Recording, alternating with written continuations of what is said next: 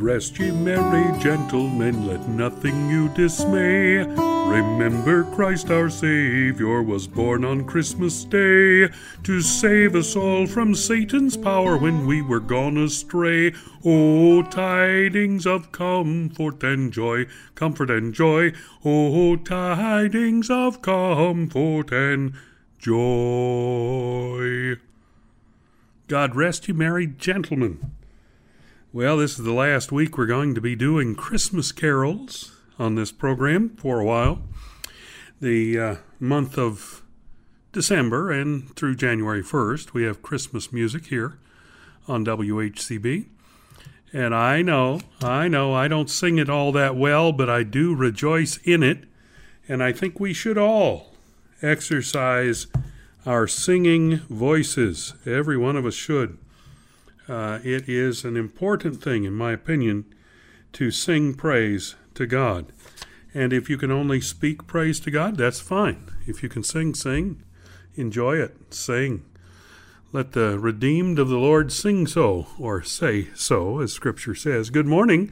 Welcome into our prayer time here on WHCB 91.5 FM, WHCB Bristol, Kingsport, Johnson City.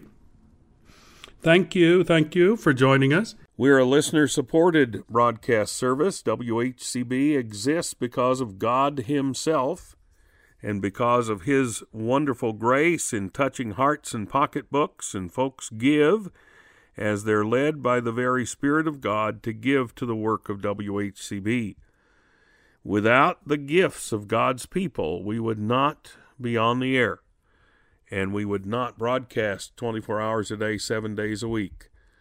And so, if you are inclined, if you're directed by the Spirit of God to give to the work of WHCB, we would love for you to follow God's direction and to give as He would have you to give. Here's our address WHCB 915 FM, P.O. Box 5, Blountville, Tennessee 37617.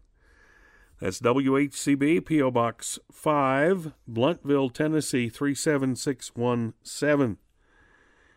And if you want to go online and find us there and correspond with us there or donate there, you can do that at WHCBradio.org. That's WHCBradio.org. And we thank you, thank you, thank you for your support. We thank you for your praying for us, thinking of us, giving to the work. Thank you so much.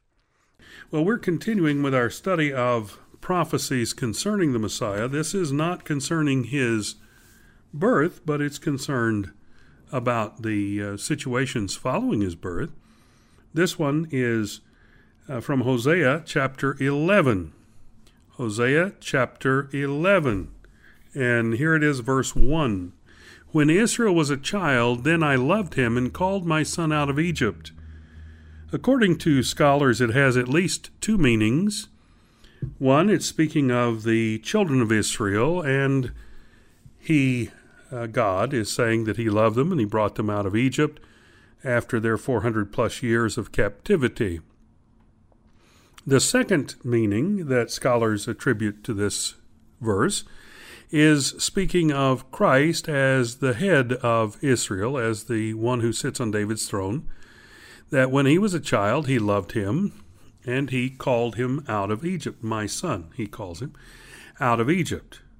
And we see that uh, portrayed to us in the New Testament scripture in the uh, Gospel of Matthew. Uh, let's go to Matthew chapter 2 uh, we see the wise men coming and all that they did there. We saw the death of the innocents there. And then uh, we see um, in verses uh, 14 and 15 where this um, prophecy found in um, Hosea chapter 11, verse 1 is fulfilled. It's in Matthew 2, verses 14 and 15. When he arose, he took the young child and his mother by night and departed into Egypt, and was there until the death of Herod, which uh, that it might be fulfilled, which was spoken of by the Lord of the Lord by the prophet, saying, Out of Egypt have I called my son. Forgive my uh, halting reading. And he was there in Egypt until the death of Herod, so it might be fulfilled. Out of Egypt, the prophecy from Hosea, out of Egypt have I called my son. Hallelujah. What a Savior. And so we uh, continue in our series of prophecies and their fulfillment as it relates to Jesus Christ.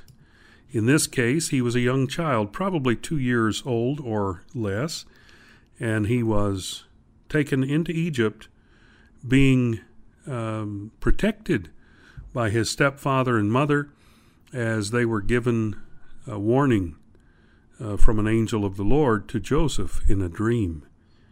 And it fulfilled Hosea chapter 11, verse 1, and the prophecy that came from Hosea. Hallelujah. Hallelujah. It's wonderful to see that God's word is true, 100% true. There's not anything that has not been fulfilled that was told that should have been fulfilled by now and we're going to see more as we have opportunity. Right now, it's time for us to go to prayer. We've got a lot of folks that are traveling today, coming back home after the Christmas weekend. Uh, we've got others that are reporting to work for the first time since they had a week off. Some had a day off, but uh, they had some time off. So uh, let's remember them as we pray. Uh, and if you're one of those, we remember you as well, okay? Heavenly Father, we thank you Number one, we thank you, Lord, for loving us as you do. We thank you for this prophetic utterance from Hosea that was fulfilled there in Matthew chapter 2. We thank you for Jesus Christ, our Lord and Savior. We thank you for salvation through Jesus Christ. We thank you for his love and your love that never fails us.